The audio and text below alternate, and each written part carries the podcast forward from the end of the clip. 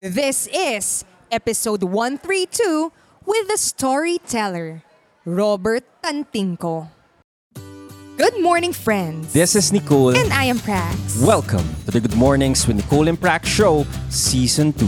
Each week, we share an inspiring message or a meaningful conversation with innovators, entrepreneurs, and idealists. To uncover the stories, lessons, and mindsets that allowed them to succeed. Let our meaningful conversation begin. Sir Robbie is the director of the Center for Kapampangan Studies, head of student affairs, and vice president for external affairs of Holy Angel University in Pampanga. He is the author of two books, Destiny and Destination, and Pinatubo, The Volcano in Our Backyard, which won a National Book Award. He is the scriptwriter of several films, including Arya in 2018 and Ari, My Life with the King in 2015, which won as Festival Prize winner in the 2015 Metro Manila Film Festival and won Best Screenplay in the 2016 Gawad Urian. This episode, we talk about his favorite Kapampangan dish, his inclination in drawing and love for reading comics, which ignited his passion for storytelling. He shares the beginning of his journey in screenwriting, how he failed after years of hard work, and how he eventually succeeded.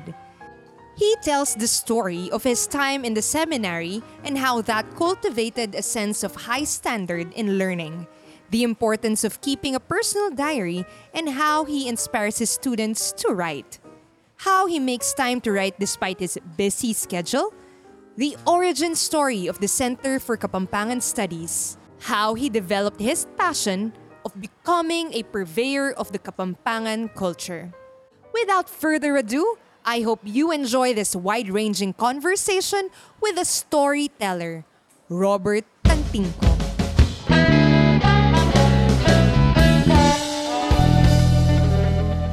Good morning, Sir Robbie. Welcome to the show. Good morning. It's my first time, of course. You only invite once, no? Kaya there won't be a second time.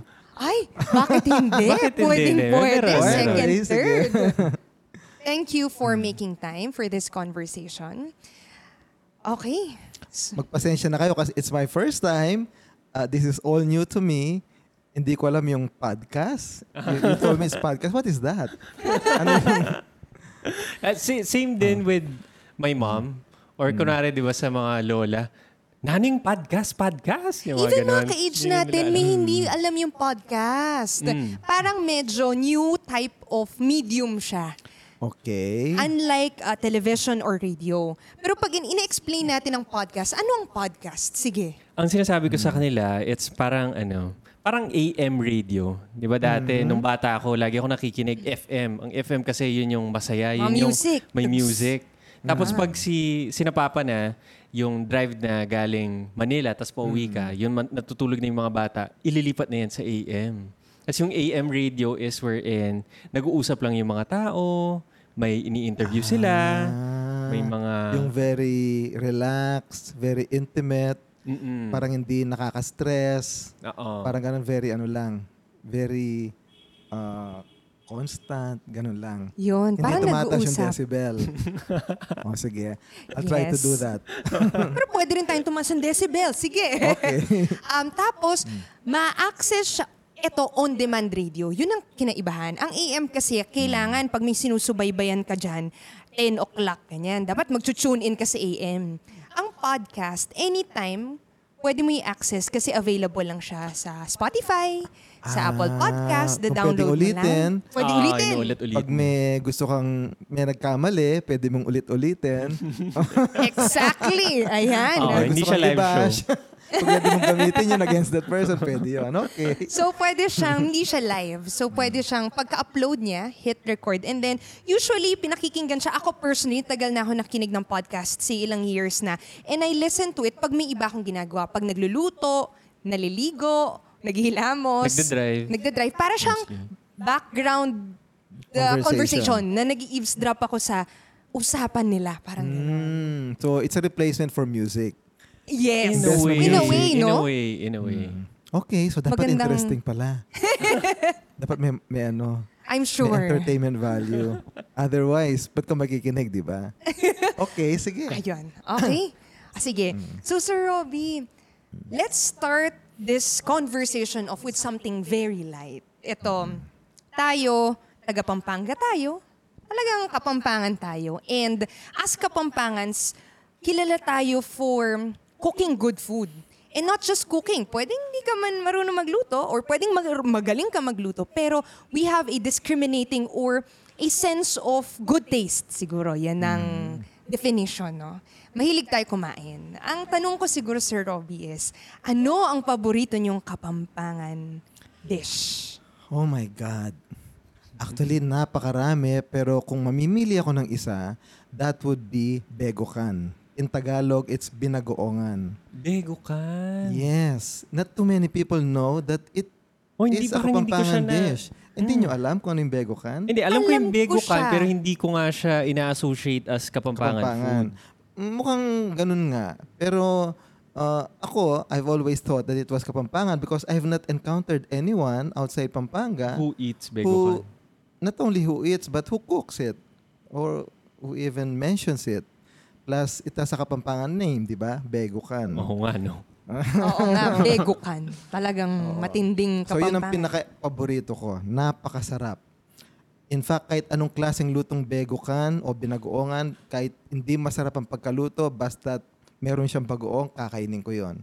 It's my default food. Pag walang pagkain, hanapin ko lang yung begokan. Kapag nasa karinderya ako, makikita ko yung begokan, wag ko nang wag na akong mag-risk sa iba. Doon na lang ako sa begokan. Sure winner. Yes. So, Sir Robbie, may idea ka ba kung ano yung, a- anong, sige, ito muna siguro. Begukan, naalala mo ba yung first memory mo na natikman mo na yun? Niluto ba yun for you ng... Um, it must have been during my childhood. Lahat naman ng favorite foods galing sa childhood, di ba? Totoo. Uh, not any specific time in my childhood, pero I grew up, I realized that when I was in high school already, kumakain na ako ng begokan. Of course, napakaraming luto ng Kapampangan. No? Tsaka ang dami na ring stories associated with begokan sa akin. For example, there was a time when um, I had a staffer here who is now with the NHCP. Alam niya, paborito kong begokan. In fact, common knowledge sa mga circle of friends ko na paborito ang begokan ni Mr. Tanting ko. Tapos, including Ambeto Campo. Uh, you know Ambeto Campo, no? He's the chair, former chair of NCCA, a very popular historian, very kapampangan then from San Fernando. Sabi niya sa akin when he was still the chair, uh, Robbie, you make sure that when you come here in my office in Manila, you bring begokan.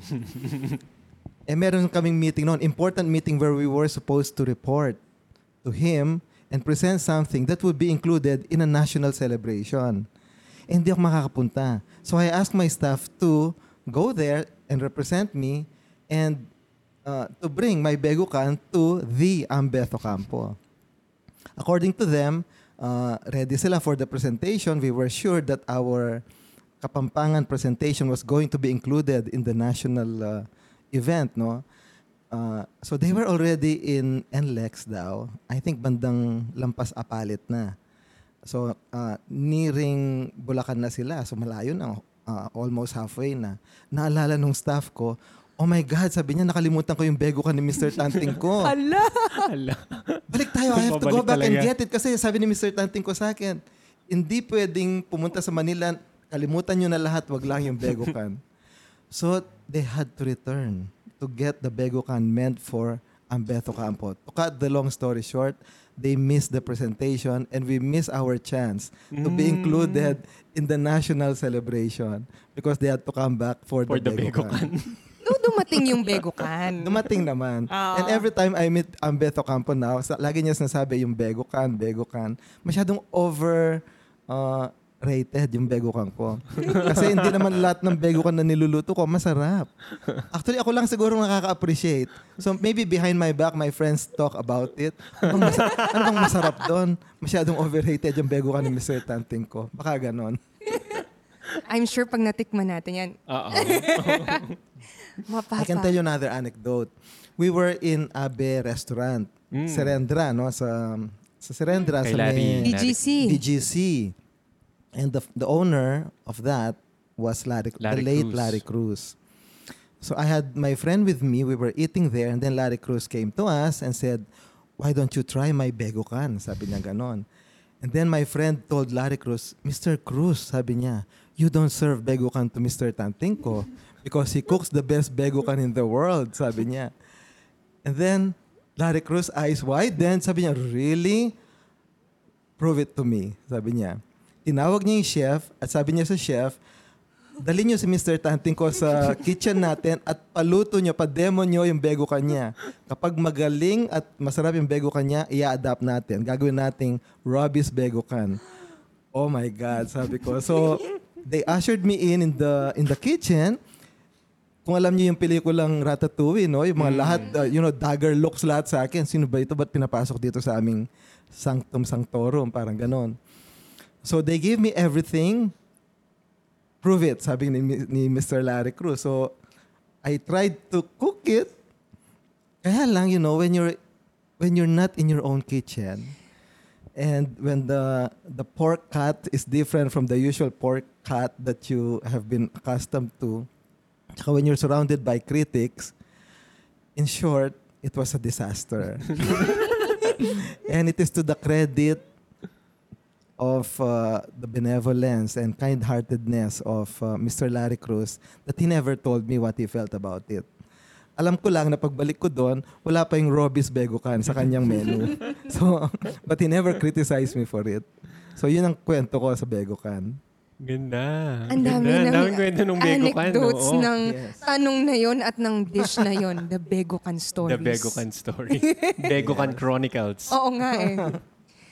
Speaking of, ayan, favorite food, ah, pagluluto, mga anecdotes. Back, magbalik tayo ng konti sa time travel tayo nung mga early days. Ah, you were born and raised talaga as Kapampangan, Sir Robbie. Yes, I'm a native of Mabalacat, which is a northern town in in Pampanga. Those who are not familiar with the province, uh, Pampanga is divided into two, the northern towns and the southern towns. Pag sinabing northern towns, ito yung matataas na lugar. Nasa foothills na ito ng Mount Pinatubo. So hindi bumabaha dito. Agricultural lands. The towns here would be Angeles, Magalang, Mabalacat, Porac. And then, down south, ito yung mga towns na laging binabaha. Macabebe, Masantol, Sasmuan, Santo Tomas, ayan. So, dalawa. There are two kinds of Kapampangans also. Yung nasa yung nasa Macabebe area, yung nasa Sasmuan area, yung malapit sa delta, yung mouth ng river, where the Pampanga River empties into the sea, into Manila Bay, ano sila? They're more attached to their river. They're more riverine people. So lagi silang nag, naglilibad, ganyan, yung, yung mga festivals. Um, yung nasa taas, kami, kaming nasa Pampa, sa Angeles, sa Mabalacat, parang hindi kami, parang sheltered kami from the usual flooding, the annual flooding, so mas secure kami sa buhay. Yun yung mga psychological difference. Of course, mas colorful yung nasa baba. Kasi kung pumunta ka dyan, you should see how they celebrate their festivals. They dance. Kapag nagpo-procession yung mga santo, they dance. Here in Angeles, you never see people dance. Wala, walang ganun. When they Yata. carry the karosa or their santo, doon talagang pinapaspas nila ng todo-todo yung kanilang mga santo. That's how carefree they are. Ngayon, your Mabalakat. question is, mabalakat? So, yeah, that's where I li- that's where I was born in Mabalacat. But I live in Angeles, dito sa Carmenville. Um, when I retire next year, of course, I will return to my hometown in Mabalacat. Your parents then are pure Kapampangan. They were Kapampangan. Well, they- of course, they're both dead now. But my father is half Chinese, Tantingko, and then my mother is a Pangan. So, pure Kapampangan siya. From Mabalacat din sila. Pareho silang from Mabalacat. Siguro yung ancestors ko sa father's side, they were traders from southern China. Like most Chinese Kapampangans. Um, nagpunta sila rito, iba't ibang part ng history, no? Yung sa amin siguro, nung uh, late 1800s. So they came here, uh, usually pag dumarating yan, pag nagbibiyayan across South China Sea o tinatawag nila ngayong West Philippine Sea, they don't bring with them their wives and their sisters kasi dangerous yung Yung trip. yung sea, oh, yung sea voyage. So, lalaki lahat halos sila. And then they try their luck here. And then they intermarry with local girls. Ganun yung kwento ng mga ancestors ko. Parang na-imagine ko na rin yung kwento ng ancestors Oh, ko. kasi ikaw din, di Chinese ba? din Chinese kasi din yung, yung Grandparents mo. Mm. ko. Most and- likely, it start, your lineage started with a male Chinese. Mm. Then, Totoo, male ang Chinese sa... kaya nare-retain yung mga si ano Lolo, eh. si Uncle. sa- Kaya nare-retain yung mga Surname. Apelido. Oo. Correct. Okay, parang na-imagine ko na bigla. Okay. Mm. um, Sir Robbie, nung childhood niyo, dahil nga kapampangan, sa, mahilig din magluto si mommy. Mommy niyo. Oh yes. Uh, of course, uh, like any Kapampangan household, yung kitchen namin ang pinakamalaking kwarto sa bahay. 'Di ba? Uh, punta ka sa isang uh, typical Kapampangan house. Uh, bakit doon? Kasi halos nandun lahat. And then we eat our daily meals there. We don't need in the dining room. The dining room was for special events. Doon kami sa mismong kitchen kumakain para mas madaling abutin yung mga yung mga condiments siguro, yung mga sausawan, ganon. Tsaka hindi na tumatayo lagi. So, doon lang kami. Tapos pag may quick uh, snacks, doon na rin. And then, you have siblings po? Yes, we are nine. I'm the eldest. In fact, dapat ten. May namatay na isa. Uh, typical Chinese family. Totoo, no? Tsaka yung Ah, na, before- kayo, no? Pag Siyam? Kasi ngayon, parang tatlo. Ngay- ngayon, ah, ngayon, marami na yung apat. Marami yung nine. Pero kung titignan mo, like sa sa side nyo, marami din kayo. Sa, sa side ng mom ko, Hindi, ten sa sila. atin, konti na lang ko, tayo. Pero like, sila. correct. Oo, sa mga- Anim din yung dad ko. Sila. Dumada, marami sila before. Oo. Yes. Uh, rare na siguro yan, no? Rare families na yung Ngayon, big parang families. hindi na na. Yes. So, isa yan sa mga generational changes. Masasayang... ah, Growing up, ano yung ginagawa ng father and mother nyo? My father was a physician. He was uh, he was the popular physician in my hometown. Uh, kapag may mamit ako doon, ay, nagpatuloy ako sa daddy mo. o ay, nanganak, pinanganak ko yung limang anak ko sa daddy mo. Laging ganon. Uh, my father was very popular. Uh, of course, um, kinukuha rin siya lagi kapag merong hukbalahap noon o NPA na halimbawa, na barel, hindi madala sa ospital. So, siya yung kinukuha sa mga barrios para gamutin sila. So, that's how he was.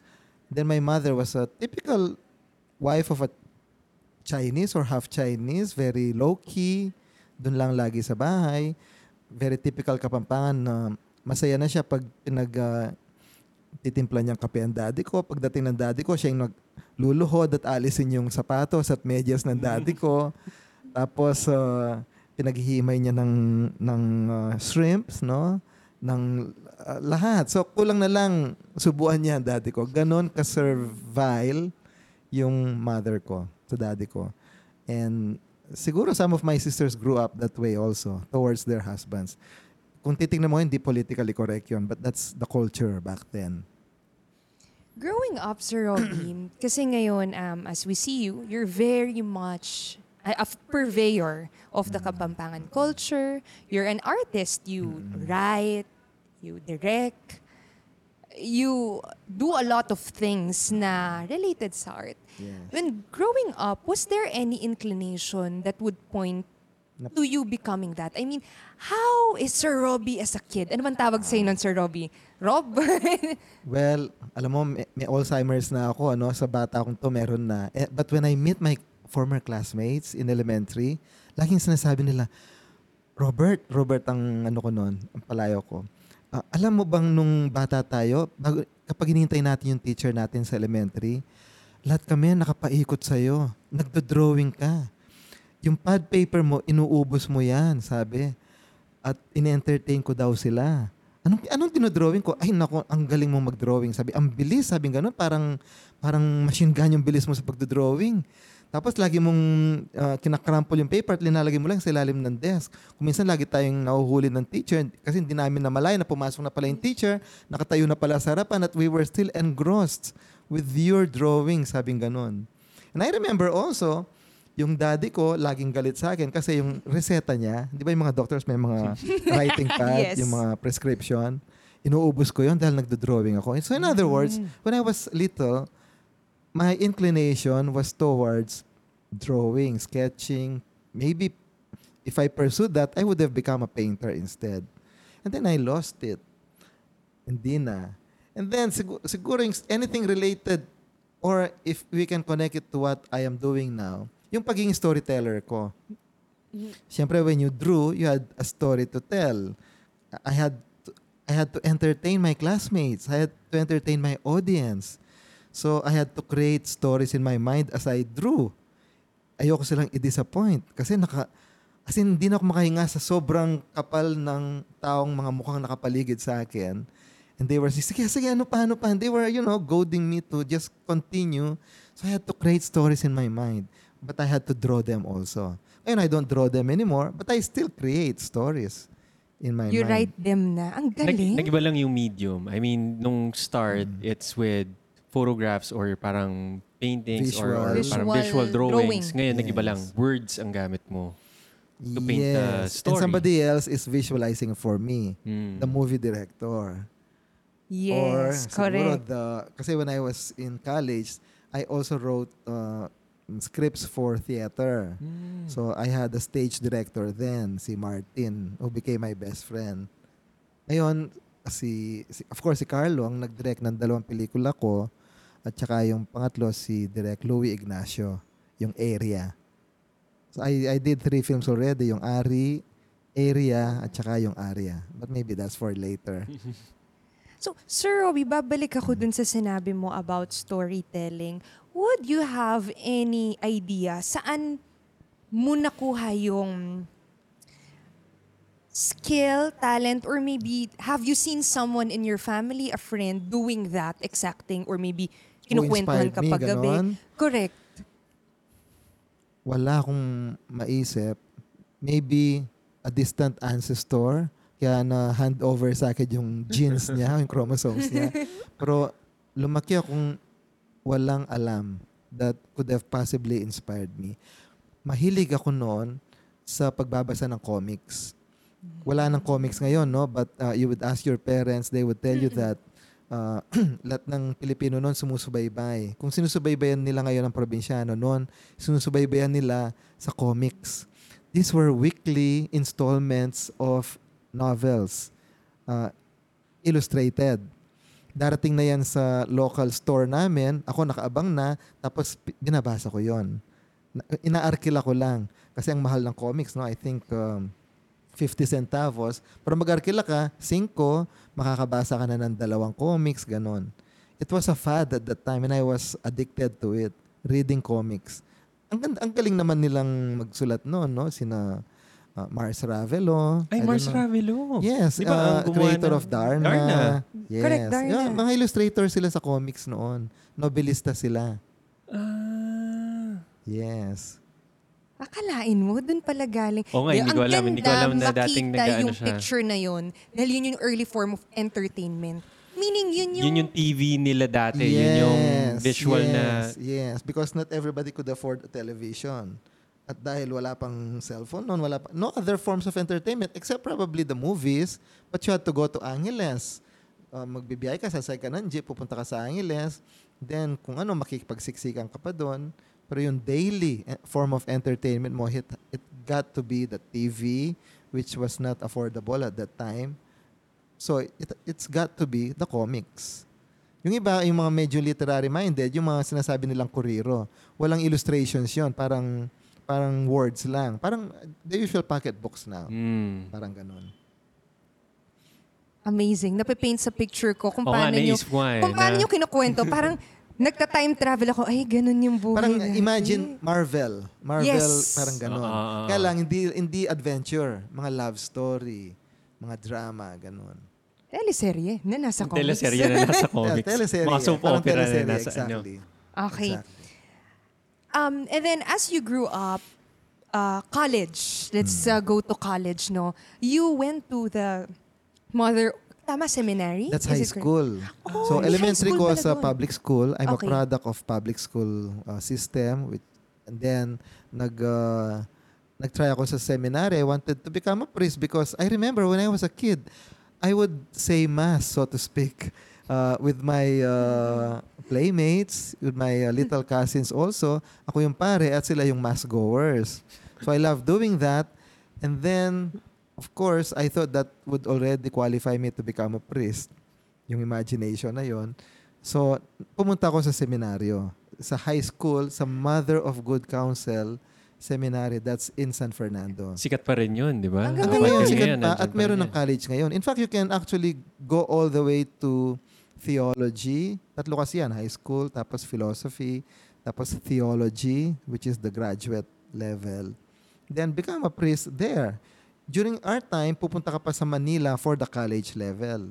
Hanggang high school lang kasing Mother of Good Counsel at that time. And I have such good memories in Mother of Good Counsel. Siguro mga siyam lang kami sa klase. So, uh, siguradong matatamaan ka sa recitation. That's why you had to really study every single day. And I think that's where I got my, you know, my scholasticism. Yung pagiging uh, studious ko doon. There was no way to escape uh, the teacher uh, when you are sitting there in the classroom kasi siyam lang kayo. Parang na-curious ako, Sir Robbie. Anong difference niya sa isang standard na high school kung pu- pupunta ka sa isang seminary? in of course matas ang standard you know i'll tell you a story uh, i was walking down corrid- the corridor in the seminary and i could hear two seminarians siguro mga ano lang yan third year high school ay, ako first year high school ako noon i could hear two boys debating uh, on the staircase about the dogma of the immaculate conception you know what how theologically profound that debate would be kasi that's a dogma. Not too many people understand that. And these two young uh, seminarians, siguro age ano lang yan, 13? 13 years old kasi I was 11 at that time, at 2 years advance sila sa akin. Ngayon, ang ang 13-year-old, what what will they be debating about, di ba?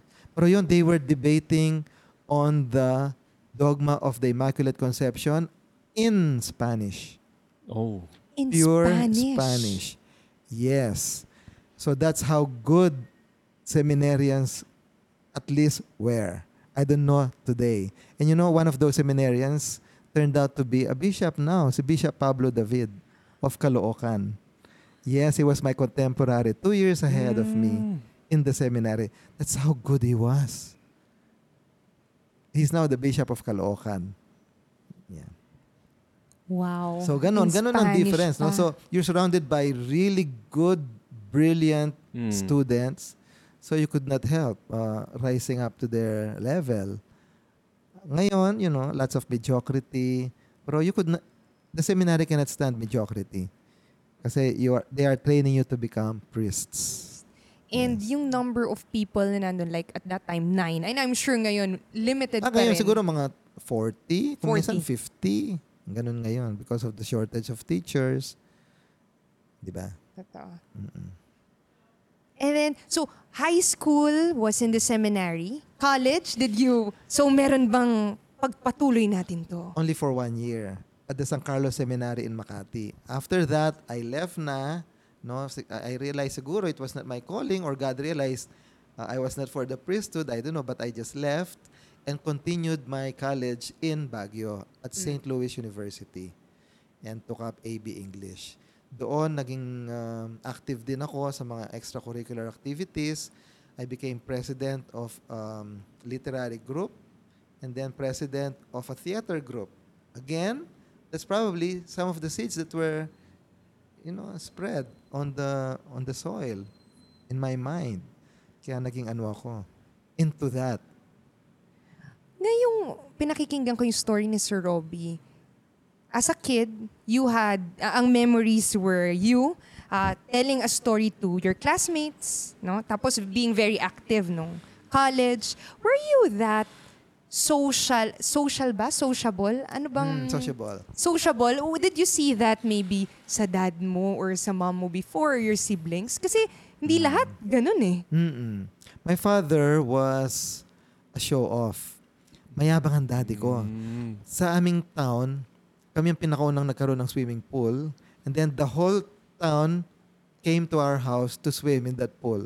Kung minsan green na, mossy na, slippery na yung water, kami munang maliligo. Pagkatapos ng maligo, say open na sa public yan. So everybody jump into the pool. Kaya siguro half of the population of Mabalacat learned how to swim in that pool of ours. And then kami rin yung unang nagkaroon ng Betamax. So ang daddy ko, ini-invite niya lahat ng neighborhood, ng mga kamag-anak, ng mga barkada niya to watch the latest films on Betamax. Yun yung mga ano early uh, forms of uh, VHS. uh, Mm, no, uh, VHS the- prior the- to the- The VHS. Betamax became VHS, Mm. then the VHS became VCD, O, yung and CD. then uh, ano. and then the DVD, etc. So ganon. So uh, there was an entertainer in my dad. There was a, you know, parang show off talaga. He wanted to please people. He wanted to have an audience. Uh, so in a way, ganun din ako. Kaya, and then elementary nga yung nag, nag-sketch ako. Yun. Ang ganda. Kasi early on, exposed na si Sir Robbie sa ibang tao din. Parang hindi ka natatakot na may ibang tao or makisalamuha or Yes. hindi Uh, others. I it was easy for me to speak in public. Uh, although nagmellow da- nagmellow din ako after a while uh, parang especially with the advent of social media naisip ko you know preparing a speech or a talk or a lecture in public is such um, a tiresome thing to do and then you only have uh, a few audience a small audience kung sino lang yung ma-accommodate ng room na yon Yun sila lang ang lang. pwede. And then after they leave the room, you know, practically they forget already what you talked about. 'Di ba? Samantalang kapag you post on Facebook, when you are recorded on on something like this, they can replay it. And then you have how many people?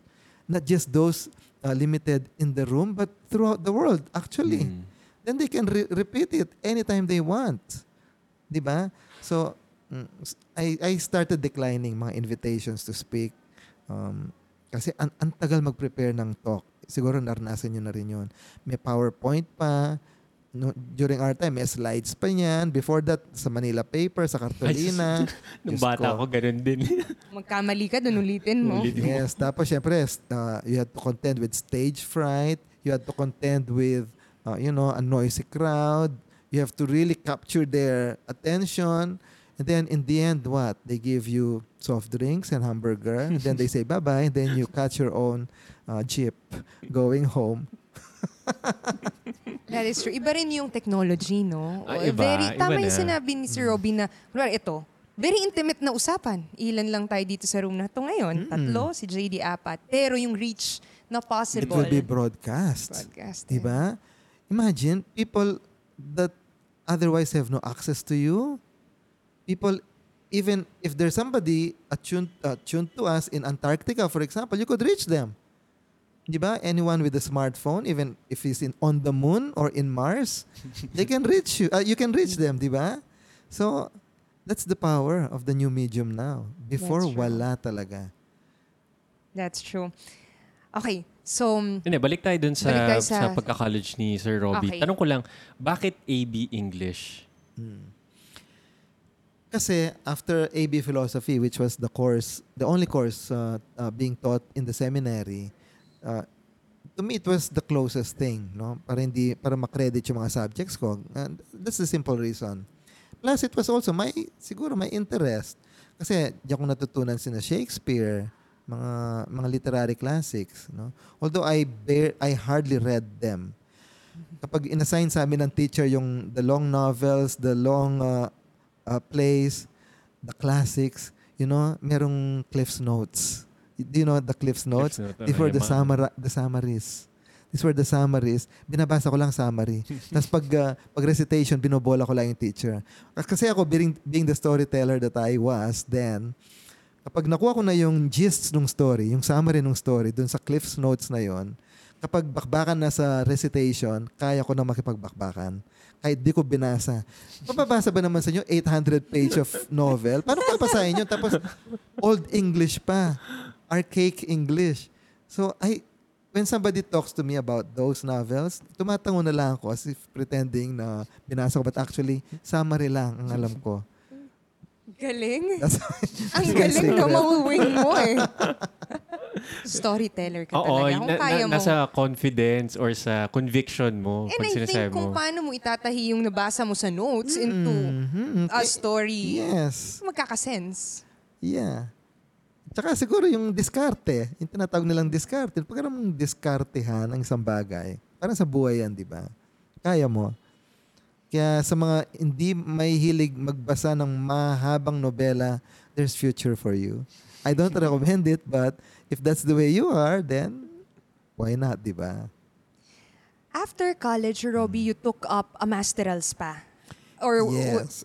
is it also correct? in SLU, dun din. SLU. Uh, So- ang advice ko nga, pagkatapos sa pagkatapos ng college, tuloy-tuloy na dapat. The moment you stop, mag-stop ka dahil gusto mong magtrabaho muna, then mawawala yung momentum mo. I advise people who want to pursue their graduate studies to please proceed immediately after graduation while the momentum is still there and uh, hindi ka pa distracted sa sa ano sa paghahanap ng trabaho, pagtatrabaho. So bakit kayo nag-take up pa ng higher studies after Well, nung- at the time, the uh, the only viable option for me was teaching. And you Mm. could not teach in college until you have a master's. So I was still in SLU. I love Baguio. I fell in love with Baguio. I could not imagine myself leaving Baguio and coming back here to this dusty, humid province, especially Manila. And Baguio was paradise at that time. So I said, this is where I'm going to stay the rest of my life. If I want to uh, survive here, I might as well get a good job. And teaching was for me that good job. So I pursued my master's in the same school. I finished it, but um, eventually I was prevailed upon by my parents. Kasi ang sweldo ko noon siguro 400 pesos a month, which was the, normal sweldo at that time. And then humingi pa ako ng pera sa kanila. Kasi when you live in a place like Baguio, you have to pay for rent, 'di ba? And for food, lahat. At kulang yung 400 na 'yon. So, I was prevailed upon by my parents to come here and teach here in Holy Angel. Mm. How many years did you stay in Baguio after your masterals? Uh, after my masters, no, I the moment I finished my masters, bumaba na ako. Mm. In fact, I remember, nagtuturo na ako sa Holy Angel when I had to uh, take a leave for two days and go up to Baguio to defend my thesis. Kasi kung minsan yung thesis, hindi naman immediately after you finish all the subjects, di ba? So, yan muna yan. I-evaluate, tapos they schedule it a few months later. So, by then, nakababa na ako Nagtuturo at nagtuturo na. na ako dito.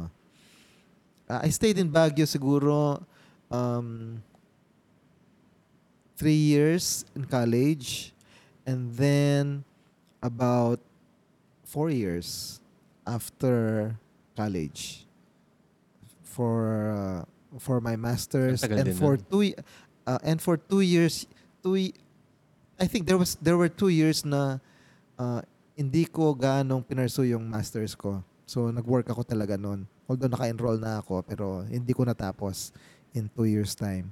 Kaya nag-extend pa. Nagturo din ako doon. So uh, the moment I had my uh, units na, they allowed me to teach already. So I I experienced my uh, first uh, two years of teaching in Baguio. Uh, Do you remember kung ano yung tinuturo mo sa... Yes, of course, I remember. Uh, English. Uh, all the English subjects that could be offered from literature to linguistics. Naturo ko lang speech, grammar, um, you know, everything. Lahat ng basic. Kasi I was assigned to the College of Engineering and Architecture in SLU. Siyempre kung ano yung mga basic English doon. Pero pagdating ko sa Holy Angel, yan, tinambakan na ako ng mga Shakespeare, Milton, uh, novel, short story, American literature, uh, African literature, Asian literature, Philippine literature, lahat. Dito na yon. Doon hindi kasi hindi ako na-assign sa arts and sciences doon. Sa engineering and architecture ako. Yung journey niyo, Sir Robbie, was uh, from teaching in SLU to HAU. Then continuously, you stayed here, tama? Yes, I never left Holy Angel until now. I, in fact, if I Oo nga, no? if I started in in HAU in 1985, you can imagine how long ago that was. It must have been like 30 20, 30. 34. 34. 34 years. I spent 34 years of my life in this institution. Can you believe that? Wow. Sobra pa yun sa mga loyalty awardee na. ano, Oo. eh, Oo naririnig kong. But there are many employees here who've been here for 40 years.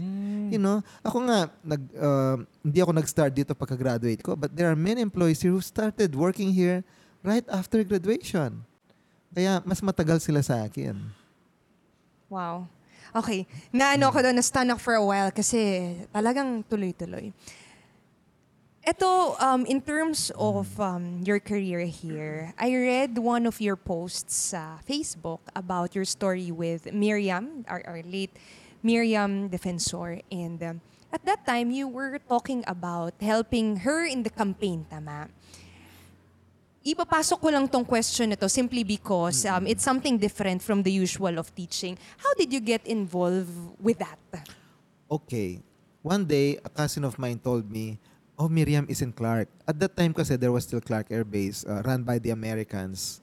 And Sorry sir, anong year Yes. nga ulit to? oh, mga... that must have been, Before yung pinatubo. oh, long before Mm. Pinatubo. Siguro 80s yon 80s. Mid-80s or maybe late 80s. Mga 88, 89, ganyan. Okay. But I remember Miriam then was already a member of Cory Aquino's cabinet. She was Secretary of Agrarian Reform, I think, at that time. And she was already a superstar in Philippine politics because she was able to... Ah, before that pala, ano siya? Uh, immigration, Commissioner of Immigration and Deportation. So, naging sikat siya noon dahil uh, he was able to, she was able to deport yung mga pedophiles in Pagsanhan. Ang Pagsanhan area kasi was infested with foreign pedophiles. They uh, took advantage and abused yung mga bankero doon, tsaka yung mga anak nila, mga lalaki. So, uh, she she had them deported. In fact, merong mga instances na talagang uh, inuli niya tapos nagpagawa siya ng parang kulungan na parang hawla doon at uh, she caged them there like animals. Kaya very ano siya, very um, spectacular yung kanyang uh, stint doon sa uh, commission na yon at that time. And of course, we young people at the time idolized her. The way later generations idolized her for her hugot lines. She was being idolized by the Yes. same youth, different generation, for a different reason at that time. And when my cousin told me that she was uh, having dinner in a restaurant in Clark, gusto mong makita kasi friend namin, friend siya ng friend ko, sabi, the Deyangs of Dao. So, and her husband is Kapampangan from Tarlac, si uh, Santiago. Kaya Santiago, no? so, we- we went to see her and of course I was there, uh, you know, like a regular fan, watching her eat and, uh, you know, starstruck. And then, uh, in the end, uh, we talked and um, she said to me that she planned, she was plan because I asked her, what are your political plans? And she said, uh, "Mm, depende, sabi niya. Uh, di- won't you run for president? Because everybody's egging you on to become t- the president. Sabi niya, well, mm, I don't know. Maybe if there were a million signatures, I might be convinced to run. Sabi niya, okay, sabi ko, I will uh, campaign for you. I will uh, help in raising those million signatures, sabi ko. If you can do that, sabi niya, sige, Rabi, I will run. So, kinabukasan, sumulat ako sa Philippine Daily Inquirer, nag-post ako doon, and ang daming dumating. Sabi ko doon, please sign your names, uh, send your signatures, if you want Miriam to run for president, blah, blah, blah. And ang dami talaga. Na-receive ko rito yung, kasi I, I put my address there, no? Piles and mountains of uh, forms uh, signifying their, you know, uh, support, Support. for a Miriam for President campaign. And that's how our friendship started. And then she asked me, why don't you work for me? At that time, I was uh, going to be uh, Dean of uh, Arts and Sciences dito. Pero uh, at at that time, ano pa lang ako, yung parang assistant to the director of student affairs. Uh, a middle management position. Tapos, she was uh, she had been uh, asking me to work for her campaign uh, in her office. Meron siyang movement noon, yung PRP, People's Reform Party. Ah, movement pa lang noon, no? movers, no? Movement for Responsible Citizenship. Uh, then she came to Pampanga. Uh, she came to my school dito. I organized the welcome. And then uh, she asked our president, Sister Josefina, if she would uh, allow me to leave Holy Angel so that she could I could work for her. And then uh, Sister Josefina responded by appointing me dean of uh, arts and sciences. So that's her way of saying no. Robbie stays with us. so yun. So I became ano, yun ang destiny ko, yun ang kapalaran ko. So after that, naging vice president ako until my uh, current position now. Yan yung kinuku- na pinagkukwentuhan namin. Sabi ko, bakit kaya no, hindi siya natuloy doon? Yan yung Mm. kwento. Mm. Because eventually, yun, naging din na si Sir Yes. Robbie. And then, Pero eh, nung, nung humabol siya ng presidente, of course, nag-leave ako noon to campaign for her. Um, hindi naman total leave. I remember, kasi magsasummer noon, it, the elections were held in May. So for the whole months of March and April, after my class, uh, summer class, lumalabas ako. 5 o'clock. So yun palang start ng campaign, 5 o'clock. Uh, uh, umiikot kami sa buong province because I was appointed uh, provincial coordinator for Pampanga. Yun, yun ang experience ko. Dami kong na-meet na ano nun, mga politicians. And there was really uh, Miriam mania at that time. Pag, pag dumadang kami sa mga bukid, makita mo in the distance, farmers would leave their their carabaos and they would come running to us. Talagang superstar si Miriam. She was going to win the presidency at that time. And I believe in my heart that she won. Uh, doon nagsimula yung dagdag bawas eh. Nananalo na siya tapos uh, suddenly when the returns from other areas that were vulnerable to dagdag bawas started coming in, ayan, nag-iba na yung ihip ng hangin. dun sa article na yon, you Hmm. mentioned, ngayon naalala ko na anong year. It's March 13, 1991. Naalala ko yung sinulat niyo doon. And you mentioned, naalala niyo exact date na you were thinking about going with Miriam nga and being appointed as dean because you're writing a journal. Sinulat mo sinulat mo sa journal yun, kailangan alala mo yung exact date. Mag magde-deviate akong konti. Do you still have your personal journal, uh, Sir Robbie? Do you still write? No more. Matagal na. But when I was in high school until I was already working here in Holy Angel. Every day, every single day, I wrote on a diary.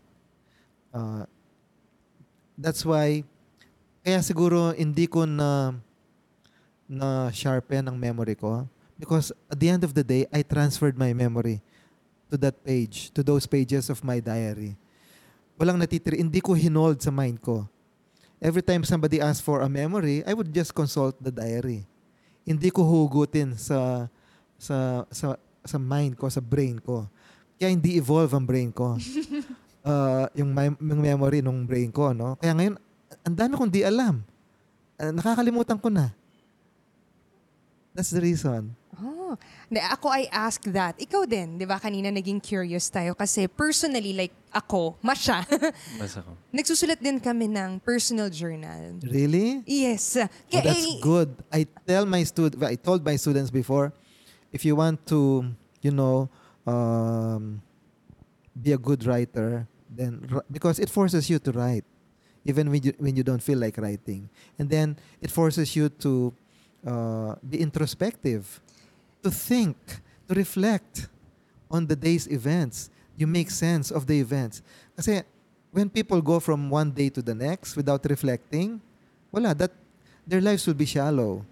'Di? And they don't they miss the lessons of their daily lives. But when you write, it enables you to to sort things out, to arrive at a good decision and you can look back at the pattern of things and you can see there how your life is evolving. You can even see the hand of God in your life, 'di ba? Do you remember, Sir Robbie, kung saan mo nakuha yung ganong klaseng practice? Was it nung nasa seminary ka? Parang inaano din ba sa mga... It must have been an English teacher. I don't remember which of my Exactly, English mm. teachers in the seminary. But uh, when I became a teacher, I also did the same thing to my students. Inspire them to write, to start a journal. I don't know if I succeeded, but um, I'm glad that you two are still writing their Mm, journal, mm. di ba? Um, then uh, uh, that makes you different from all the rest and special. Special? Eh, ito, ito kasi yung nag-influence sa akin. A few years back, hindi ko alam anong year yun. Basta Ako, ang alam- early ko 2012 eh. Not, not that long ago 2012 din eh. ako. Oo. 2012, 2013. January 7, alam ko. 2012. And then pinipilit mo ko at that time, hindi ko siya makita na parang extra work siya for me. Oo. Ba't Of course, on certain English, nights, English? di ba? On certain nights, it becomes talagang a burden. Imagine inantok ka na, but you want to record the things that happened to you in the day. But aren't you glad that, you know, you struggled and you endured? You persisted? Ako, That's true. I'm, I'm amazed that I can go back to those days and see what I ate on the day Mount Pinatubo erupted. I can see, I even recorded actual conversations, yung exchange. Kaya siguro naging scriptwriter din ako. Nalagay ko doon. Kasi pag, True. pag ano na akong magsulat ng ano, narrative, ganyan, i-record ko lang yung actual dialogue. Alam ba, there was a, a crush probably or, you know, somebody who really impressed me. Susulat ko yung exchange. Somebody, an important person. Talagang me, ganyan-ganyan. Her, ganyan-ganyan. Him, ganyan-ganyan. Me again, ganyan. Ganon. Kasi it's simpler, di ba? Kesa Maganda yun ah. i-rephrase Hindi ko pa. ginagawa yun. Pero ah, maganda yun. So, kaya naging interested lang ako. I would attest to what you say said in terms of introspection na at some point, it goes beyond to the daily things na you start asking yourself na parang bigla na lang nagre-reflect na, ay ano yun ba yung pin- tungkol sa yung Oo. pinag-usapan? And then do you read back? Do you? Or rarely lang? Rarely. Ako, Ako, but ev- at some every point, month. ako, Every you know, when I read back, kapag ano, New Year, uh, kapag maghiwalay ang taon, then inspe- instead of, you know, uh, lighting firecrackers, etc., I stay in my room, in the silence of my room, titignan ko, i-review ko yung events ko from January of the preceding year to December. And Magandang... then I, beca- I became appreciative of, uh, you know, all the th- blessings. Tapos pag nakita ko yung, imagine na palang panahon na yon I was depressed at nalampasan ko pala. And then you begin to have confidence in your ability to overcome depression. Ay, nangyari pala ito. Ba't ko na-survive to? Ang galing ko, na-survive ko ito. Then, kapag nangyari ulit, ang misfortune in the following year, then okay ka na kasi alam mo may darating na bagong taon at malalampasan mo na naman yung same anong yon tragedies. Ganda. Kaya nung nabasa ko yun, tatanong ko talaga yun. okay. Okay. Um, okay. We move now sa... Ito more on, curious ako on your creativity, Sir Robbie. So, you are a creator. You've, you're an author of two books, screenwriter, you have movies, a lot of things that would... Re- oh, and you write a lot. Sa nagpa-publish ka, di ba, sir? How do you... Okay, two questions. Writing muna. Ako, I also write, but it's more on personal blogs, sa social media. And even at that scale, it's challenging. Yes. There are times na wala kang masulat, pero sabi nga, you have to write kahit feel mo o hindi. For me lang, do you have, how do you cultivate sa writing muna that, uh, do you have a specific routine pag nagsusulat kayo? Kunwari, you're trying to finish a screenplay or a book. May routine ka na, every morning gagawin, magsusulat ako or something like that. Parang structured yung ano mo. May structure ba? Or Or, parang ritual ba? Let's say, kunwari sa mga post mo sa Facebook, which is minsan binabasa ko yung about Kapampangan culture or about history, may...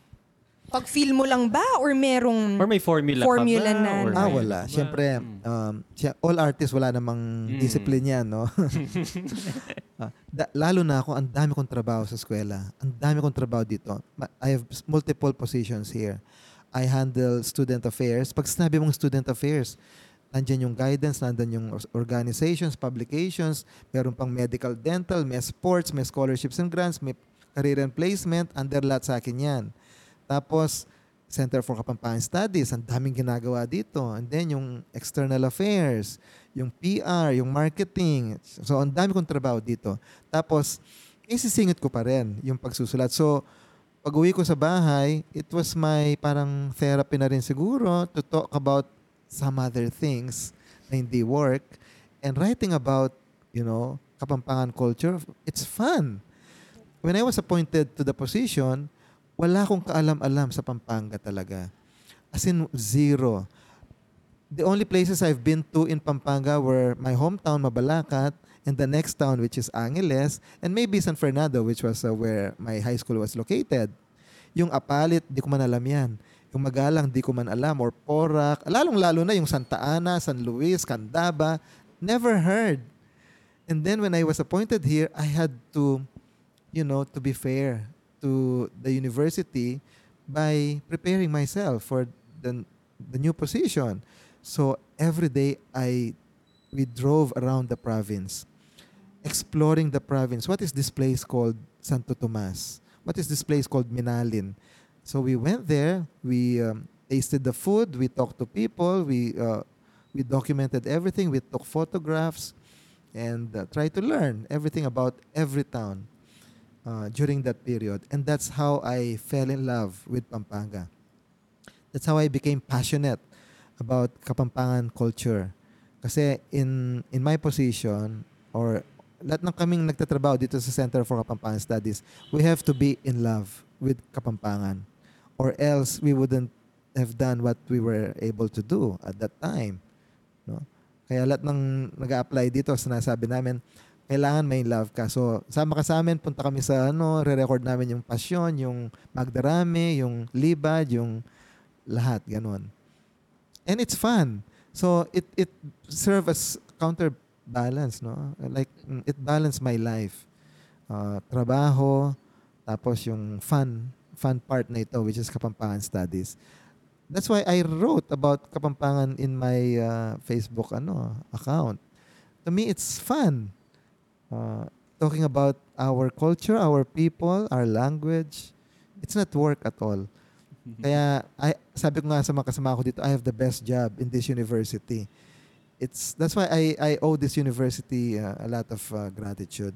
Kasi because of it, I was able to do all the things that I am doing now. At hindi ako na-bore. From day one, hindi ako na-bored sa trabaho ko dito. Even student affairs, there's a lot of fun also. Imagine being able to uh, be involved in the student elections, student publications, all their activities, and then creating all these wonderful innovations for them, yung no student left behind, yung SL, yung HAU Drama Festival, HAU Video Festival, lahat. I started all of those. Yung college days, university days, ganyan. Ang ganda nung sinabi ni Sir Robbie about he started getting involved sa Center for Kapampangan Studies without barely, I mean, knowing anything. yes. Yes. It doesn't mean na magsa-start ka. In general, kailangan alam mo na lahat. It's just a matter of gusto mo ba siya? Iti-take on mo ba yung challenge until eventually, may in love ka. Ang ganda. Ah, it's applicable in, in, in yeah, general. it's a metaphor for everything, no? Mm. It's a parable for everything. When the Center for Kapampangan Studies started, uh, it was you who was appointed, but who really parang nagsabi na, okay, simulan natin to because we need to This is the history persevere." of the Center for Kapampangan Studies. Um, we had a president at that time. Her name was Bernadette Nepomuceno, a very visionary president. Uh, and then uh, we had a dean of the College of Business and Accountancy, Arlene Villanueva, accountant. Uh, she would eventually become the president, uh, si Arlene Villanueva. Um, what we had then was nothing. And then the president said, I want a center for Kapampangan Studies that is one-stop shop, sabi niya. Uh, meaning, um, pag pupuntang tao doon, sabi niya, kailangan meron ng uh, museum, meron ng research. Before that, there was a group of uh, Kapampangan historians, sina Mike Pangilinan, sina Mark Nepomuceno, na talagang sila yung guiding spirits namin. They were the uh, parang Kapampangan advocates dito sa Angeles City at that time. They had a group called Batiawan Foundation. And I said, why don't we get them? Let's offer the place to them. Kasi sino ba naman ako? Wala ako zero ang knowledge ko sa Kapampangan, di ba? And uh, because the president appointed me as the director and I needed help, so uh, I wanted to to be nakasandal sa pader. At nakasandal sa pader to me meant that uh, I had to be backed up by uh, by an established uh, advocacy group. And that was them. Sila yon. Um, yung first efforts namin was just a corner in the library. Uh, a corner for Kapampangan books. And then, yun nga, sabi ng president namin, no, no, it should be more than that. It should be, you know, when people come here, they will not uh, go away disappointed. They should see a lot of things here. It should be worth their trip to Holy Angel, sabing ganon. And it should appeal not just to researchers. It should appeal to everyone. Kasi not everyone is a researcher naman, di ba? So, ako, because I was creative, ang dami ko ring input during that time. And um, by the time we opened, we were ready. We were, I, I, by the time we opened a few months later, nakapag-create na kami ng one brilliant stroke of, uh, you know, of um, innovation, which was the holding of the first international conference on Kapampangan Studies. It was the effort of that group and Holy Angel and UP. UP at that time represented by Dr. Albina Pexon Fernandez, UP Diliman. And um, it was that conference that identified all the people who have interest and expertise on Kapampangan studies. Everyone in the world, including foreigners. And uh, in all disciplines, from archaeology to history to literature to linguistics, etc., science. Kasi they all sent papers. And those papers that they submitted became the core uh, material for our library.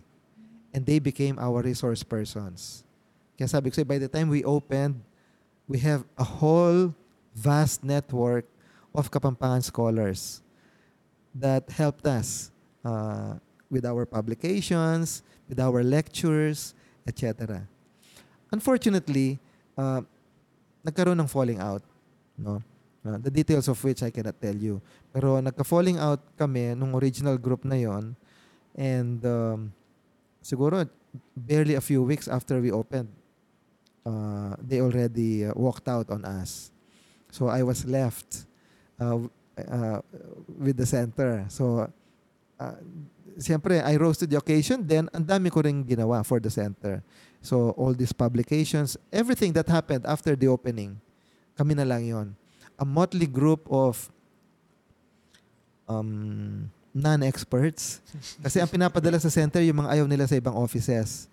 Uh, I had to assemble a group of, you know, discards, unwanteds from different, may isang taga-library, mapag-absent, akin na yan. Dad, uh, bigay nyo sa akin yan. Uh, I, I was confident that if they were sent to the Center for Kapampangan Studies, they would blossom. I was confident of that. Uh, so, kinuha ko lahat yan. Kapag, ayun, kapag merong laging absent sa isang office at paalisin nila sa university, bibigay sa akin yan. At yun ang, ang pride ko. I was able to bring out the best in them. And they they really rose to the occasion. So yun, yun ang kwento ng center. At since then, ang dami na naming nakuha awards. Imagine, we were able to publish all these books and about a dozen of them already won National Book Awards. Tapos we were able to branch out into all media, TV, radio, then the films. Amazing, amazing accomplishment by this motley group of ano of uh, non-experts. Kaya yan ang ano ko, yan ang uh, people criticize us no yung mga expert so-called experts, so-called historians. And I take all this criticism kasi why not, 'di ba? Sila naman talagang expert din naman kami. Pero we take those uh, ano, those criticisms and take them as a compliment. Embrace them as compliment. Uh, I mean uh, inspiration for us to to do better. Ang ganda ng story. Ngayon, marami akong sasabihin, pero yun dun lang sa nasabi niya in terms of forming a team before discards. Pero ngayon, kasi na-mention ni Sir Robbie, gusto mag-apply dito, dapat may uh, pagmamahal or in love ka. May care ka. May care ka. Mm-mm. From taking anyone, ngayon, meron na tayong konting ano, um, Yes. screening, ganyan. And it only takes a little to inspire because they are Kapampangans already. Uh, it's it's that's what I believe in. Lahat tayo, kaya nga I don't believe in bashing, criticizing, shaming Kapampangans who don't know how to speak Kapampangan or Kapampangans who know very little about their Kapampangan culture and history. It's not their fault. They were born and raised that way, like I was. Uh, as I told you before I was appointed here, I was, you know, I was zero in Kapampangan studies. Kaya all you need, they, they don't need criticism, they need inspiration. You just, you have to show them how beautiful the language is. Don't show them how difficult it is to learn the language. Show them how beautiful it is. Show them how wonderful our culture is. And they will embrace it. It will, it will awaken in them. Babalik ako sa concept of creativity. Being a creative person, you do a lot of, iya sinabi niyo mismo, you're a creative person and it applies even on how you built yung Center for Kapampangan Studies. Um, now, meron din tayong uh, film, screenplays na sinulat. And ang question ko is, with all this creativity, flowing, creation that we do, how do you feed it naman? Do you have, do you like reading books or maybe going on walks? How do you cultivate that creativity? Uh, of course, attending workshops. That's number one. Uh, I attended workshops by Ricky Lee. Mm. Um, then I attended uh, the summer fellowship of uh, UP uh, and several others in Manila. So, uh, hindi na, naman ako parang biglang natuto lang ng screenplay writing, no? Ang tagal kong nag, nag-attend, ang tagal kong nag, nag, uh, nag-join ng mga competitions, mga script writing competition. Until I gave up already. Kasi by the time I wrote my first screenplay, matanda na ako. Has been na ako without uh, reaching my dream. Wala. Ah, bata pa lang ako, nangarap na kami ng best friend kong si Martin na pumasok sa pelikula. I remember, si Ferdy Lapus, uh, kasama ko yan, na pumunta sa Manila, nag apply I remember nga applying sa sa office ni Mother Lily ng Regal and witnessing we were there to submit a script. Nakita naming nagmumura dyan at ah, lumilipad ang typewriter across the room. Tumakbo kami. From then on, sabi ko, ayoko na, ayoko na sa pelikula.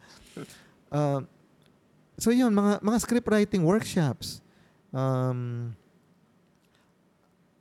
pero, wala nga. Walang nangyari. Mga competitions that I joined, walang nangyari and then I gave up. Sabi ko, it's not for me. Matanda na ako, malapit na ako mag-retire until the opportunity came. Kaya nga, kaya nga, amazing talaga. Kapag nakadestined ka to get something, you'll get it no matter how late in life. Di ba? Parang sa pagmamahal yan, di ba? Akala mo wala ka nang, nahuli ka na sa biyahe. Meron. Ganda ng hugot line na yun. ah. Maganda nga. Segue yun. Yeah, segue. Hindi. Ang ganda. Um, so, screenwriting. So, younger days, nag-start ka na doon. May... Curious lang ako kasi kanina ang trajectory natin would be um, being a professor, get involved in the university. And then this side of screenwriting is, I think, quite different. It's in Manila, for one, physically, location. And the world is different as well. Yes. Eh, very different from the academics. Ano yung, would you remember what made you, well, with Martin, di ba? Your friend, um, what made you see that light? Ano yung nag-inspire sa inyo na, ah, baka pwede palang magsulat ng stories, maging screenwriter? You mean after I gave up? Or Ah, before, sorry. Before the, I gave the up? journey. Mm. Paano nyo, paano lang nabuksan yung eyes nyo? Kasi ako ngayon, iniisip ko, susulat ako ng screenwriter. Pwede ako magsulat ng article, pero parang hindi ko pa ata kaya may Mm. dialogue. Kasi nung bata kami ni Martin, lagi kaming nanonood ng Oscar Awards. So, mga sa TV yan, no? Dalawa lang pinapanood namin, Oscar at Miss Universe. to, to us, they were the two greatest shows on earth at that time. So, uh, sabi namin, ako sana one day we'll also get an award like this. And I, by the way, I'm an Oranian. So pag uh, fina-follow ko yung uh, career ni Nora, nakikita ko siya pag nananalo ng awards. So, sana manalo din ako ng Urian, ng MMFF award, ng FAMAS, ganon. So, I would envision myself holding a trophy. Ganon. Ganon yung ano ko, ganon yung aking parang mm, objective, no? To get a trophy. And then, of course, the only way to do it is, di ba pwedeng mag-artista. Tapos, nung una, director sana. Kaya lang, my best friend was already the director. Kaya, I played the role of script writer. Kaya, yung mga plays namin sa Mabalacat, si Martin would be the director and I would be the screenplay, script writer. Laging ganon. Tandem. Laging script tandem kami. So, nangarap kami dalawa, ganon. So hanggang nga naka- nakarating kas- kami sa mga workshops, tapos yung kay Mother Lily. Then siya nagpunta na ng New York, nag-aral na ng filmmaking doon. Oh, sa New York siya. Tapos ako naiwan dito, hanggang I ran out of time. Tumanda na. At nawala na talaga yung dream ko na yon. Which eventually, an And then, of opportunity. course, it, the opportunity came. And sabi ko, why not? And then, ayan. Amazing journey talaga for me. Late in my life, hindi ko akalaing makakagawa pa ako ng isang screenplay that would be produced into a movie and that would give me my most cherished dream. yung picture na kumukuha ng Yeah. award. Back in the days, ngayon totoo na. Yeah. At that time, when the... Ayan sila, oh. Mga trophies. Ayan. Ay, yung ano. Dapat i- mamaya, Mamaya, natin oo. yan.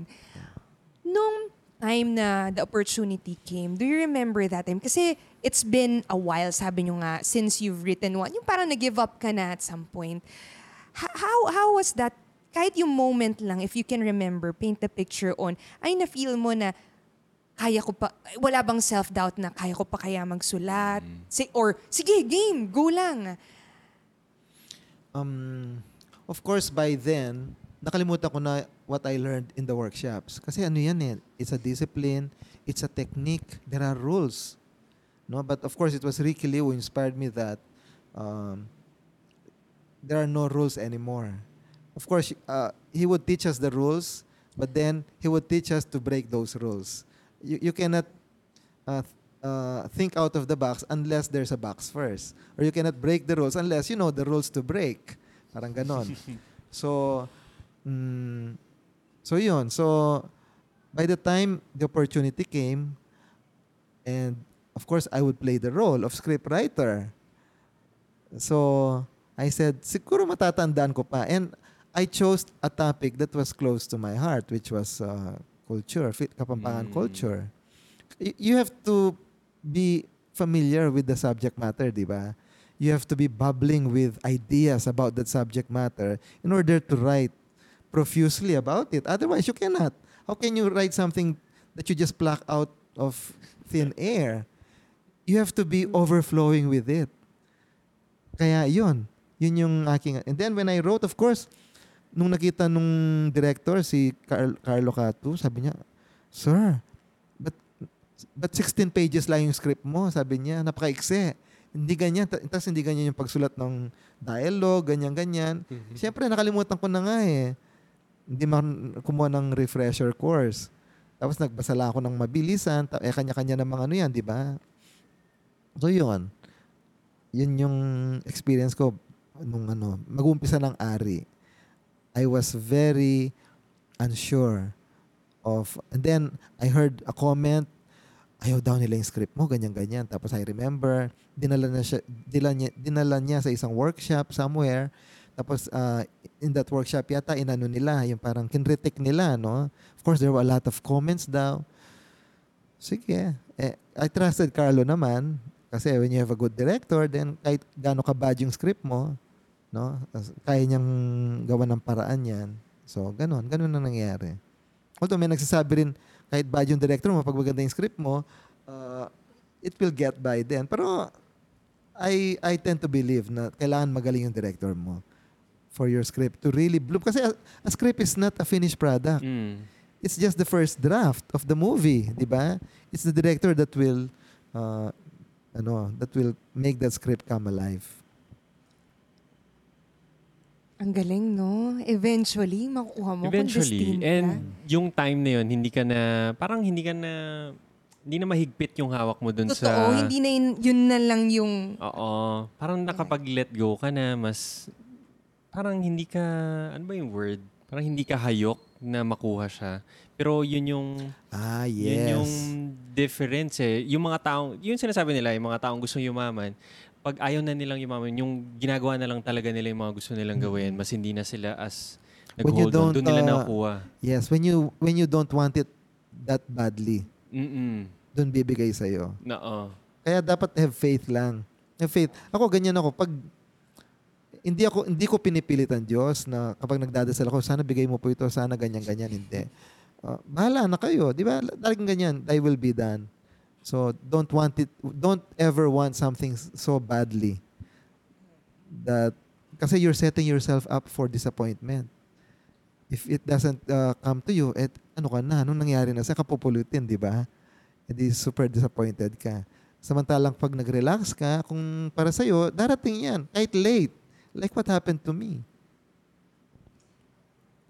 Punta naman tayo, Sir Robbie, sa in terms of... Ah, sige, bago ko sabihin ko saan.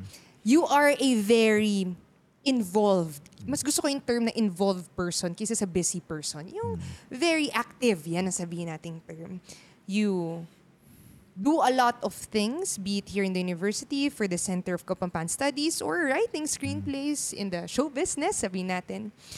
How do you even for now, may time si Sir Robbie sa atin. Alam nating may meeting siya. Dapat, di ba? How do you manage your time? How do you make time to do the things na gusto mo? I think ang basic question ko lang is time management and do you have a standard of, ito yung mga sasabihin kong yes.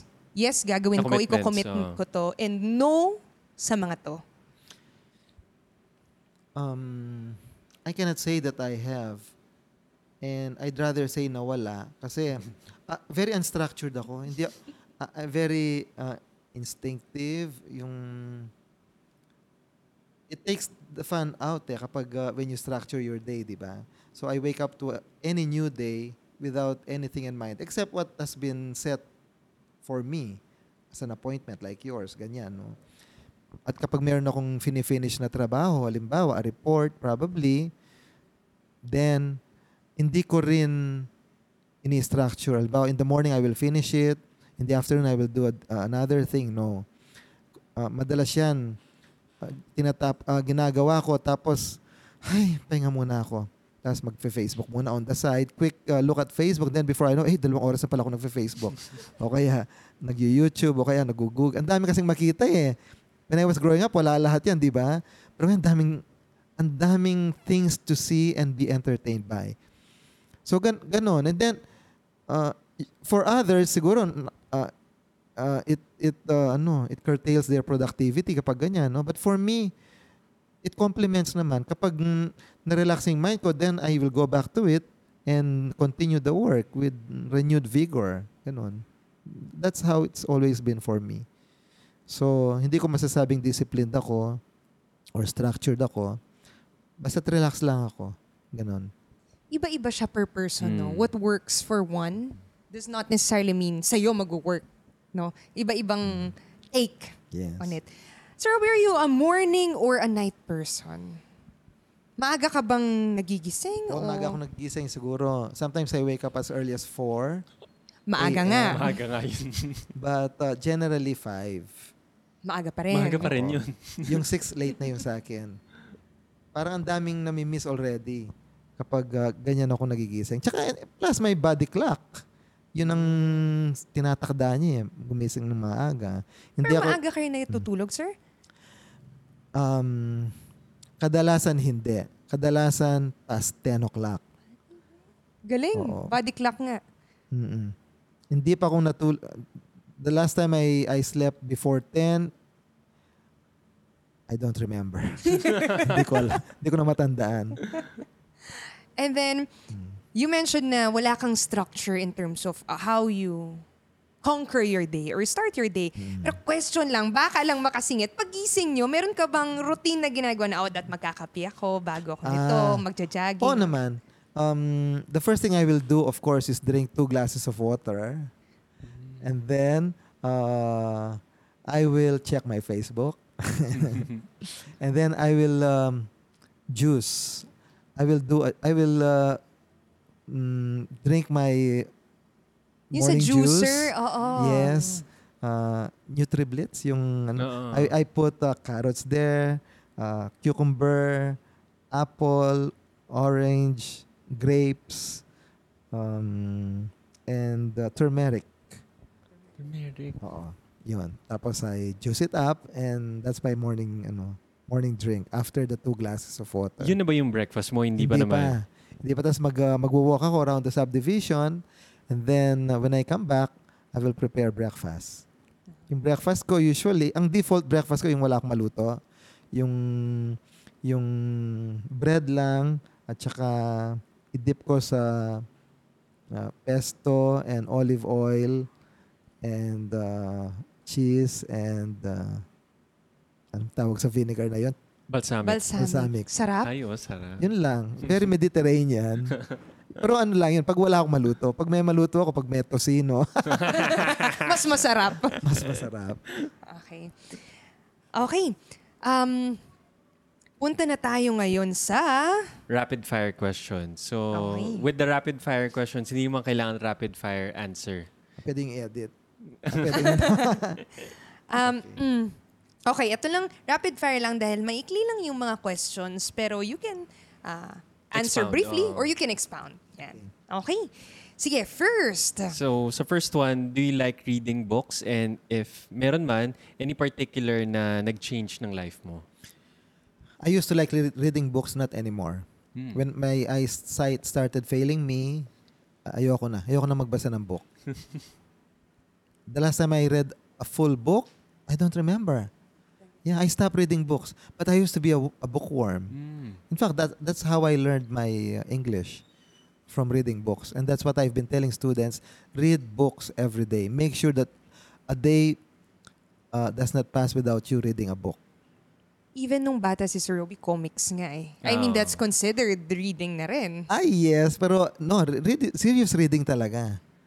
Talagang I could finish a book in one day, two days. Yeah. At that Mabilis. time. Mabilis talaga. mabilis. Th- That's probably the reason I I got this ano glasses. So, do you remember a particular book, even nung bata ka? Na parang, let's say, kung ngayon, top of mind na... Top of mind, siguro To Kill a Mockingbird. Hmm. Hindi ko pa nabasa yun, pero I think maganda. Yeah, Classic. Classic yun, di ba? Classic yeah, it's a classic. yun. Yung ano, about uh, ano, about a Negro who was falsely accused Mm. and uh, a lawyer, a small town lawyer who defended that Negro. The story was told from the point of view of the daughter, the young daughter of that lawyer. It was made into a movie also. But uh, the, when I got introduced into the movies, wala na. Goodbye books na ako. F- movies are more fun than books. But there was a time I could argue against that. I could say, no, books are far better than films because films leave nothing to the imagination. Books will Oh. make you imagine. And imagination is always better than the best that the movies have to offer. Di ba? So, if if movies naman, Sir Rob, meron ka bang favorite na movie or documentary of recent memory na parang feeling mo may inignite sa'yo or parang may inimpart na lesson or parang gano'n? Oh my God. I don't go naman by lesson sa mga movies, no? And Mm. sometimes I have flavor of the year, flavor of the month. So if you ask me what my favorite movie is, I cannot give you because I mean, if I give it to recent you lang now- siguro. recent, Not necessarily all time. Oh, hindi Not naman all time. all Hindi time. all time favorite. Hindi all time. Recent memory lang na Recent. parang, ah, ito, nag, ano nang... see, I don't even remember. Pero mahilig si Sir Rob. ah, yes, yes, of course. Sa akin ito. Sa next question, ah prelude ko muna. Bakit ito yung tanong ko? Recently, may binigay sa akin na, asan ba yon? Extension cord. Extension cord. Nandito siya sa likod. Pasalubong siya from my sister. Galing silang Japan. I'm sure hindi siya mahal. Wala man siguro 500 pesos yon. Pero sobrang helpful siya. Dinadala ko siya every time na umaalis ako. Kung magko-coffee shop man ako, kung pupunta ako sa work. Dala-dala ko yung extension cord kasi lagi naka-laptop. So wala mang 500 pesos pero yung impact, na binigay niya sa akin, more than 500 pesos. So, ang question ko is, meron ka ba, Sir Robbie, na purchase na 5,000 pesos or less in recent memory that has impacted your life in the last six months? Murang bagay na investment na sabihin mong, ah, sulit na sulit tong pagbili ko sa bagay na to. Oh my God. Ang hirap ng mga rapid fire nyo, ha? Mahirap. Akala ko favorite color, favorite... you know,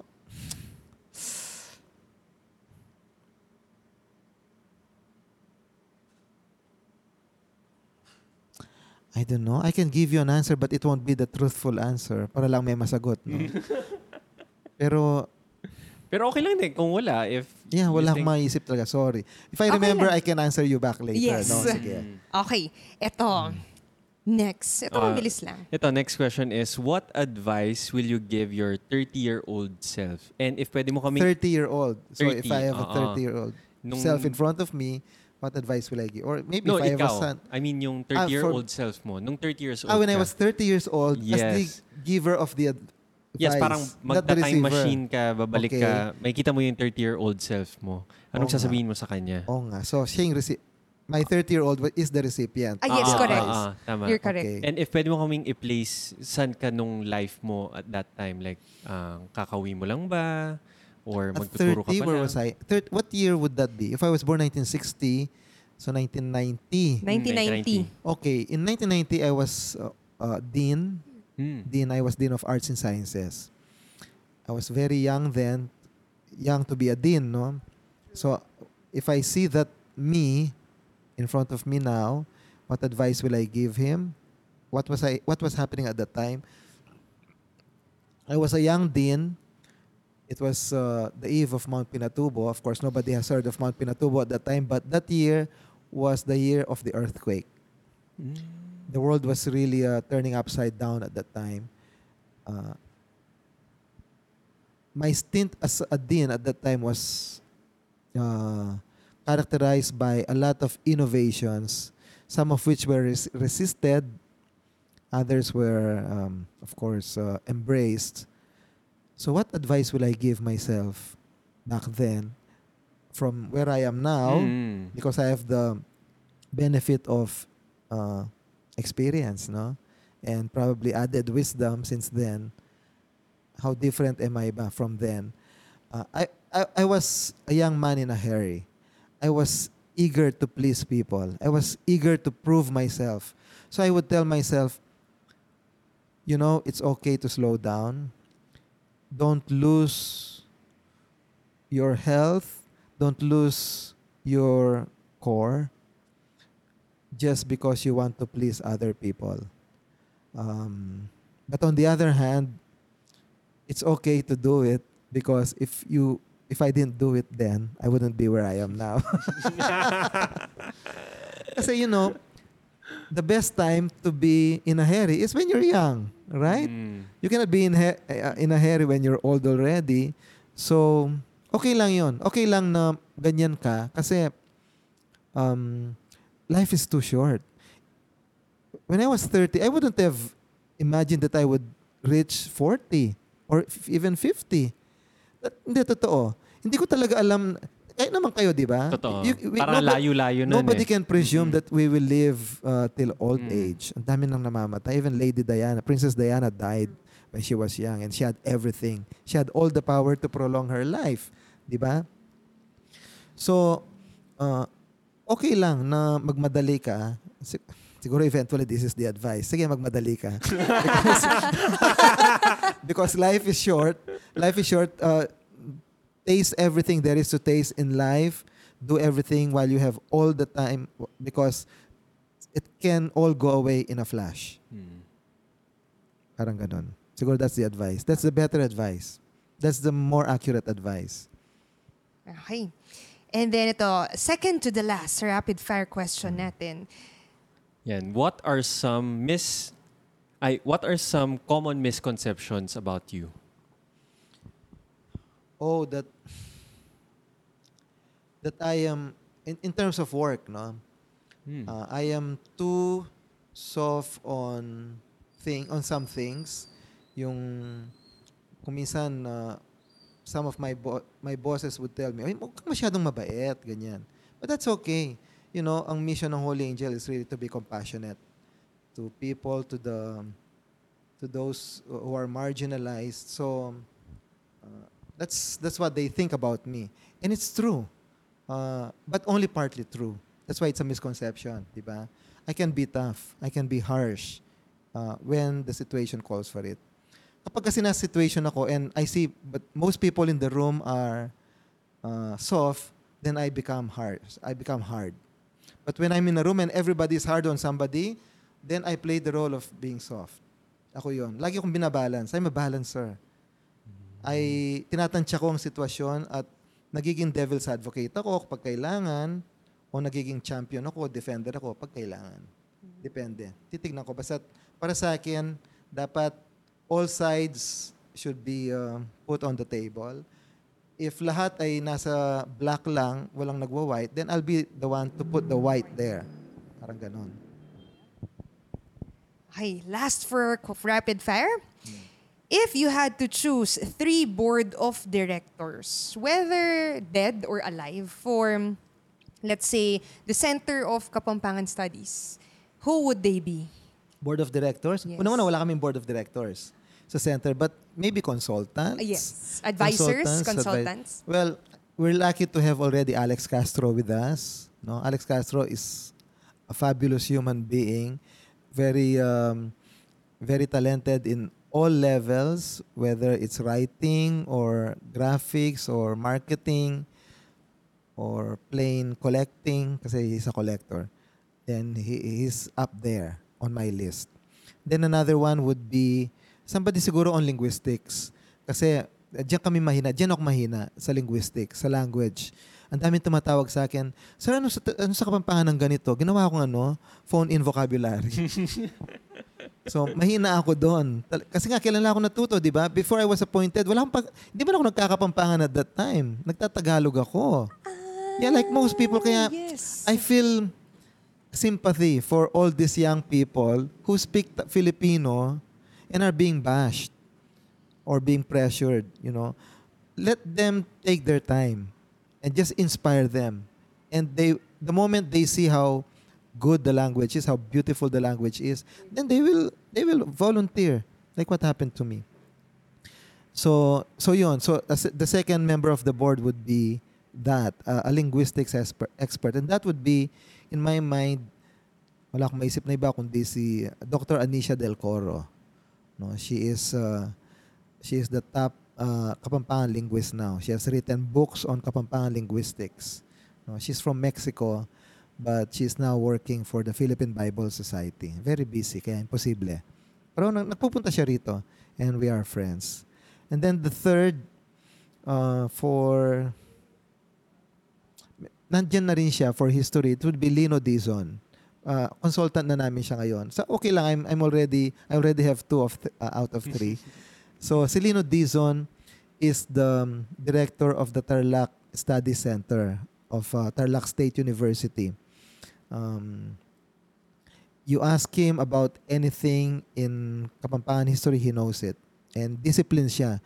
Ina, uh, alam niya kung saang document o archival material kukunin, hugutin ang ang gusto mong malaman. So, uh, plus, ano siya, proponent siya ng Kapampangan Studies through the Tarlaqueño Studies. Kasi Tarlac naman is part of Pampanga, di ba? So, at saka local historian siya talaga. Mm, he has written several books and uh, idol namin siya lahat. He is now the editor of our research journal dito, yung Alaya. So, yung tatlong yon. Alex Lino, whom we already have, and the third one would be Anisha Del Coro. Two out of three, nandyan na. Oh, yan na, malapit Okay. na. Si Anisha nandyan din. Ibig sabihin, not, not in the same frequency as the two, but accessible. Okay, last question na tayo. Oh, last Ito, question. pinaka, ready ka na ba, Sir Robbie? break mo na. Sige. Final question. What's your favorite breakfast food? Oh my God. I told you that it is pesto with the olive oil. That's my default. But my favorite would have to be the leftover food from last night. That's my favorite. Whatever it is, I will finish it because I don't want any leftover in the fridge. And many Kapampangan uh, dishes are usually better the day Mm. after. Uh, especially yung mga nasote like adobo, menudo, di ba? Even Paksi. begokan, paksiw. Yeah. So, sorry ha if that's my answer. Leftover. Very kapampangan, no? Ayan. So, Sa befo- bahay din. before Okay. tayo mag-end, uh, Sir Robbie, saan nila kayo pwedeng ma-reach? Let's say in the internet or... s- Ah, yeah. I, Mm. I'm accessible through Messenger, siguro. My uh, Facebook account is Robby Tantingko, R-O-B-B-Y. And then for Center for And Kapampangan then Studies. you can email us at kapampangancenter at gmail.com. And uh, you can visit the Center for Kapampangan Studies here at Holy Angel University, Angeles City. Thank you so Thank much, you. Robbie, for your time and your stories and for being such a um, storyteller. really? Yes, well, thank the you. pleasure is mine. I totally enjoyed it. I hope you enjoy my Yes, company we also. did. Maraming salamat, Maraming sir. salamat. Thank you also. We love hearing from you. Let us know what story you enjoyed in today's conversation. What lessons have you learned? Send us a message on our Facebook page at Good Mornings with Nicole and Prax. Thank, you for listening and see you again on the next episode.